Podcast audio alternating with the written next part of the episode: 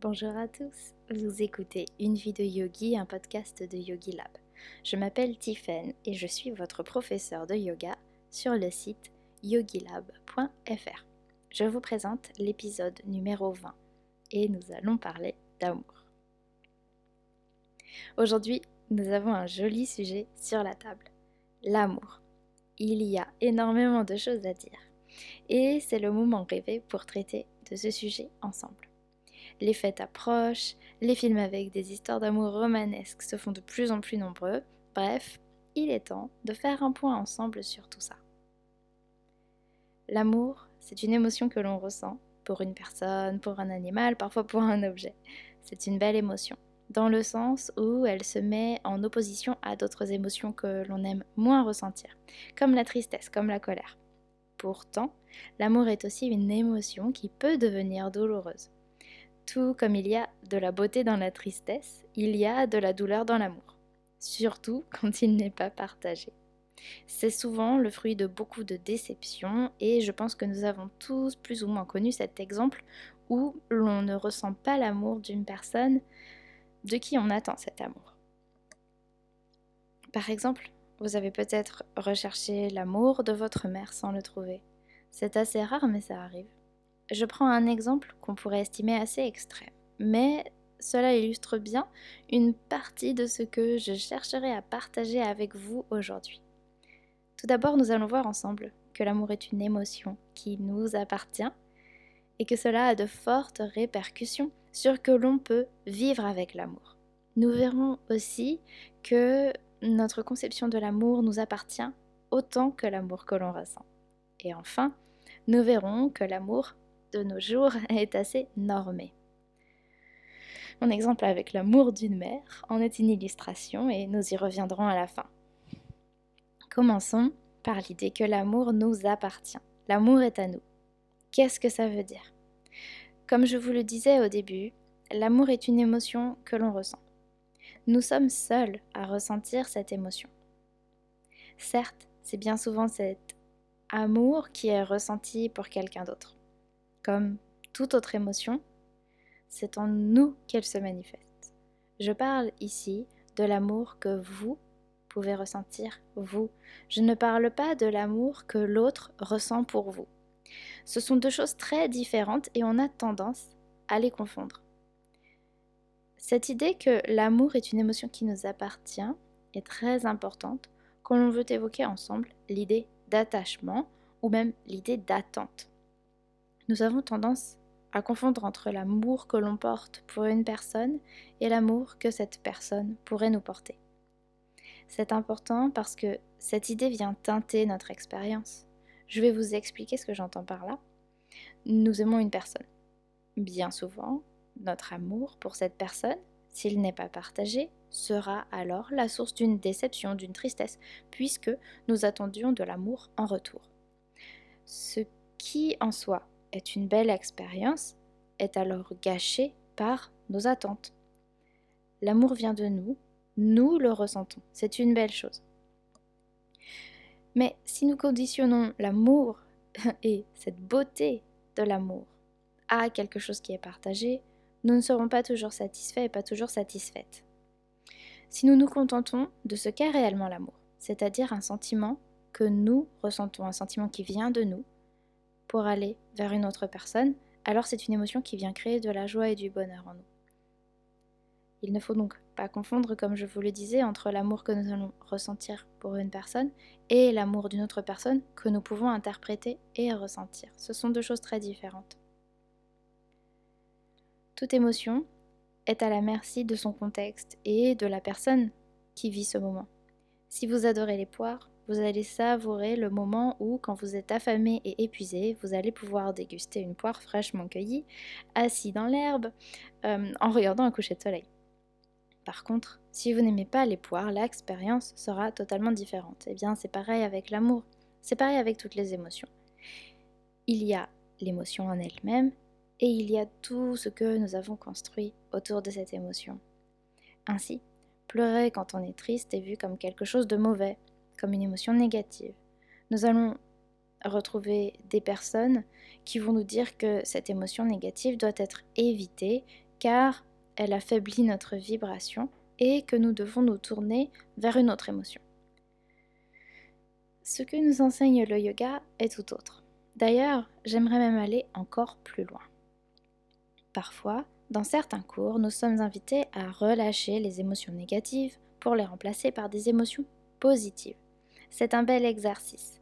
C'est très bien pour le cerveau qui s'entraîne alors à se tourner vers les émotions positives. Parce que souvenez-vous que nous avons une facilité à nous tourner vers les émotions dites négatives. Cependant, les émotions négatives que l'on ressent sont bien présentes. Les remplacer par des émotions positives ne fait qu'une partie superficielle du travail. Maintenant, ce que je vais vous dire relève plus de mon opinion personnelle, mais selon moi, une petite partie du travail se fait sur les émotions, comme on l'a vu, mais la plus grande partie du travail nécessaire se fait sur notre approche face à toutes les émotions, quelles qu'elles soient. Dans le contexte de cet épisode, nous allons parler de l'amour évidemment. Et je serai amenée à vous donner d'autres exemples plus tard, mais revenons à notre sujet. L'amour partagé est source de bonheur, ça c'est évident. L'amour non partagé est décrit dans les romans, dans les films, dans beaucoup d'œuvres d'art comme un événement douloureux et triste. Forcément, dans notre vie, nous allons avoir besoin, c'est humain, de partager l'amour, car c'est une émotion qui se partage. En tout cas, c'est le sens que cela a dans la convention sociale. Et je vous propose de la remettre en cause, en question, un instant. Sans aller jusqu'à dire que toutes nos relations sociales peuvent se transformer, ne pourrions-nous pas convenir que cette convention selon laquelle l'amour n'est une belle émotion que s'il est partagé est partiellement fausse L'amour en soi est une belle émotion puisqu'il nous appartient.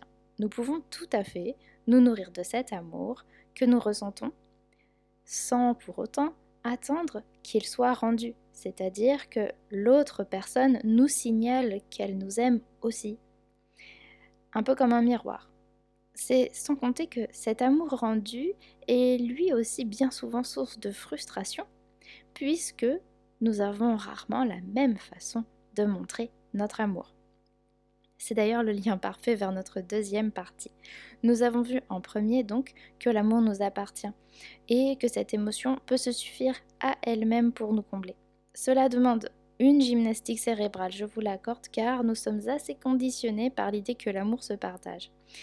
Cette idée sera peut-être un peu plus facile à assimiler avec le temps si euh, vous étiez dans cette optique de concevoir l'amour comme quelque chose de positif uniquement si c'est une émotion qui vient d'une autre personne. Cette idée de conditionner notre bonheur à une émotion qui ne vient pas de nous est le meilleur moyen de ne pas ressentir ce bonheur. Premièrement, parce que nous n'avons pas la garantie que cette émotion sera partagée. Nous conditionnons notre amour à quelque chose qui est hors de notre contrôle. S'il y a bien une chose que vous contrôlez, c'est l'amour que vous vous portez, parce que cet amour vient de vos pensées, de votre interprétation de la réalité. Et deuxièmement, parce que même si cet amour est partagé, il pourra être source de déception, comme je vous le disais, si nous n'avons pas la même façon que l'autre de témoigner notre amour. Ça nous amène donc à notre conception de l'amour. Nous avons, tous une conception de l'amour avec des règles que nous avons établies sur ce que nous sommes prêts et prêtes à faire pour l'élu de notre cœur. Alors cela pourra aussi être valable en amitié ou avec notre famille bien sûr. L'exemple le plus banal et celui que j'ai le plus entendu, c'est je te fais à manger pour te montrer que je t'aime. Toi, tu me fais jamais à manger et ça doit vouloir dire que tu ne m'aimes pas ou alors que tu m'aimes moins que moi je t'aime.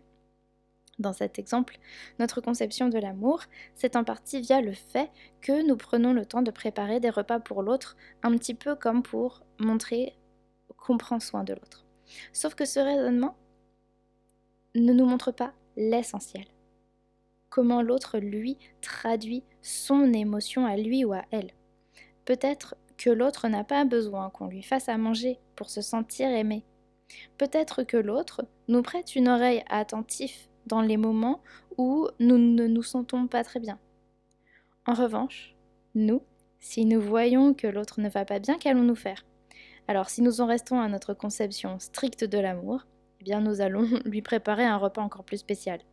Mais notre automatisme ne sera pas forcément de prêter une oreille attentive à cette personne qui pourtant en aura besoin pour se sentir aimé. Récemment, alors que je partageais ce point de vue, on m'a conseillé un livre que je n'ai pas encore lu. Il s'agit euh, des langages de l'amour. Et il semblerait que justement, ce livre reprend cette idée que nous avons chacun nos langages de l'amour. Pour ma part, cette vision, je l'ai d'abord découverte par le biais d'un livre assez cliché. Les hommes viennent de Mars, les femmes viennent de Vénus. C'est une approche assez genrée qui nous dit que les hommes et les femmes n'ont pas la même façon de concevoir, de vivre et de partager l'amour. Euh, il fait part de ces différences en abordant la question en fonction des genres, tout simplement parce que son expérience professionnelle de thérapie de couple hétérosexuel lui a montré qu'il y avait une tendance générale en fonction du sexe.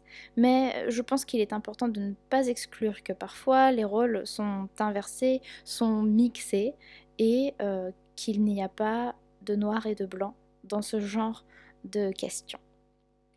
Ce livre a eu pour avantage de m'enseigner que ce n'est pas parce que moi je fais quelque chose que l'autre personne sera d'accord pour faire la même chose. De même, ce n'est pas parce que je refuse certaines choses que l'autre personne refusera ces mêmes choses. Nous avons chacun notre façon d'exprimer l'amour. Pour se persuader qu'une personne nous aime, il ne faut donc pas regarder si elle coche la liste de toutes les choses que nous sommes prêtes à faire pour elle. Il faut regarder si elle coche sa propre liste des choses qu'elle estime nécessaires pour témoigner son amour. Parce que je vous le rappelle, nous l'avons vu dans la partie 1, son amour lui appartient. Son amour pour nous lui appartient. Et ce que nous ressentons, c'est tout simplement le fruit de toutes les interprétations que nous faisons de ces gestes. Alors, cela va passer forcément par la communication. C'est aussi un bon moyen d'expliquer notre vision de l'amour. Alors, dans ce cas-là, nous ne sommes plus dans le reproche. Nous ne sommes plus dans le tu n'as pas fait ça, tu n'as pas fait ci. Nous sommes dans le partage. Moi, j'aime bien ceci, j'aime moins cela. Vous pourrez alors voir ce que l'autre est prêt ou prête à faire pour changer son langage, mais aussi ce que vous êtes prêt et prête à faire pour changer le vôtre. Cette approche est valable pour toutes vos relations, que ce soit avec votre partenaire ou encore avec votre amant, avec votre collègue, avec votre meilleur ami, et j'en passe. Dans cette approche, nous trouvons certaines choses qui concernent les petits gestes du quotidien, mais il y aura aussi les plus grandes questions qui touchent à la conception même que nous avons d'une relation. Et ça nous amène à notre troisième partie dans laquelle j'aimerais aborder avec vous la question de l'amour normé. Donc je pense que ce sujet a sa place dans notre épisode puisque j'aime penser que le yoga nous enseigne aussi l'ouverture d'esprit et forcément le questionnement de certaines règles, de certaines normes que l'on s'impose parfois tout seul, même si souvent nous ne sommes bien aidés euh, par l'aide de la convention sociale ou de la pression d'autrui aussi. Ça nous amène donc à l'amour normé.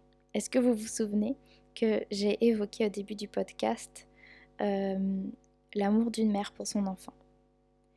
C'est ce que j'envisage comme l'amour normé. Je ne sais pas euh, si ce que je vais vous dire va vous choquer ou non, mais je pense que c'est un point important à souligner.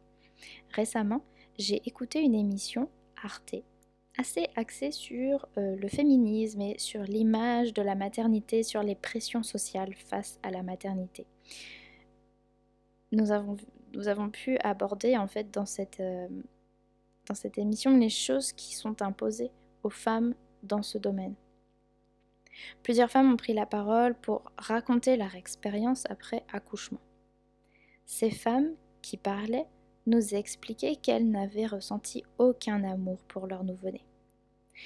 Et si à ce stade vous êtes choqué par ce que je vous dis, eh bien c'est l'illustration parfaite euh, de ce que je vois comme étant quelque chose de très normé, un amour normé. En fait, Notre mission ici est d'accepter de remettre en question des évidences. Nous avons normé l'amour. Nous avons mis des étiquettes et nous ne les avons jamais décollées pour regarder ce qu'il y a en dessous. C'est ainsi qu'il n'y a pas si longtemps, nous avions une norme claire. Un couple est composé d'un homme et d'une femme. Euh, ce n'est que récemment que nous avons enfin laissé s'exprimer d'autres formes d'amour, d'autres possibilités d'amour, d'autres degrés d'amour. Petit à petit, nous remettons en question les normes. Bien entendu, il y a une grande majorité de mamans qui aiment leurs enfants, cela ne fait pas de doute. Dans ce sens, on peut considérer que c'est une norme. Entendons norme comme une majorité. Quoi que cette norme est si ancrée qu'il est permis de se demander combien de femmes osent admettre ce qu'elles ont réellement ressenti. Alors, je ne resterai que sur des suppositions. À ce propos, je n'ai pas plus d'informations. Est-ce que vous ne trouvez pas amusant qu'une femme qui annonce ne pas vouloir d'enfant, par exemple, est tout de suite vue comme une personne dépourvue d'amour, une personne presque cruelle? Encore une fois, est-ce que ce n'est pas plutôt une norme qui nous a été imposée? Enfin, l'amour normé, peut aussi être via le mariage, même s'il est de moins en moins présent dans notre société. Ainsi, le mariage viendrait définir que l'on s'aime ou que l'on ne s'aime pas. Par exemple, pendant longtemps dans mon esprit, les personnes qui s'aimaient vraiment étaient des personnes mariées. Si le couple n'était pas marié, alors c'était un couple qui se laissait une porte de sortie qui n'était pas encore sûre. Sauf qu'à cela, Farida, mon mentor dont je vous ai déjà parlé, m'a un jour répondu qu'il s'agissait plus d'une question de perspective et que selon elle, un couple non marié était une belle illustration d'un amour libre. Le couple s'aime tellement qu'il n'a pas besoin de mettre de contrat dans la relation, de justifier aux yeux d'une entité supérieure qu'il s'aime. Ils s'aiment et n'ont pas besoin d'un engagement pour rester ensemble, pour se le dire. Les deux visions sont assez belles. L'essentiel est de choisir celle qui nous ressemble et de l'aborder comme une possibilité de voir de l'amour plutôt qu'un manque d'amour. Et puis, rappelons que l'amour vient de nous, qu'il nous appartient et qu'il naît de nos pensées. Nous pouvons le donner, nous pouvons aussi le reprendre. Cependant, personne ne peut nous forcer à les aimer tout comme nous ne pouvons forcer personne à nous aimer. Et c'est tant mieux. Alors, je termine un peu fort sur le sujet de l'amour en vous proposant de remettre en question toutes ces normes. Mais c'est volontaire parce que, selon moi, c'est une première approche en toute liberté de ce beau sujet. L'amour est une émotion magnifique et plaisante si l'on sait s'en nourrir, si l'on a appris à l'accorder sans attendre en retour. Si on a appris à le customiser aussi à notre façon. Bien entendu, nous pouvons toujours suivre les normes si elles nous conviennent. Si les normes nous permettent d'exprimer pleinement notre version de l'amour, alors surfons sur la vague. Par contre, si les normes euh, sont pour nous une prison à ciel ouvert, alors osons nous en défaire, osons la dissidence et osons surtout nous défaire de tous ces contes de fées avec lesquels on a grandi. Personnellement, j'ai grandi avec Disney. Pour moi, c'était une question d'être une princesse, de trouver un prince charmant, de tomber follement amoureuse, de se marier et d'avoir des enfants. Sauf qu'heureusement, avec beaucoup de méditation, avec beaucoup de remise en question, j'ai réussi à me détacher de toutes ces normes pour comprendre eh bien, que nous sommes libres, que l'amour ne devrait pas avoir un visage déterminé et que notre notion de l'amour nous appartient. J'espère que ce premier épisode sur l'amour vous aura aidé à y voir plus clair sur les choses qui, selon moi, sont importantes. Nous avons vu un panel assez large de sujets qui tournent autour de cette émotion. Je vais continuer à aborder ce sujet avec vous car selon moi c'est LE sujet le plus important. Nous n'avons pas parlé d'amour de soi ici parce que nous l'avons déjà abordé dans, dans un autre épisode, mais je pense que ce sera un sujet que nous pourrons aborder à nouveau. Je pense qu'il y a tellement de choses à dire que nous y reviendrons. Alors, je me laisse, je vous laisse, pardon, me dire ce que vous pensez de tout ça. Parce que j'adorerais savoir si vous êtes plutôt dissident ou si vous êtes plutôt dans la norme ou si vous avez réussi à créer votre propre norme. Bon, allez, Je vous laisse les yogis, moi je prépare filer mon prochain cours de yoga pour Yogi Lab et mon prochain épisode. À très bientôt et merci pour votre écoute.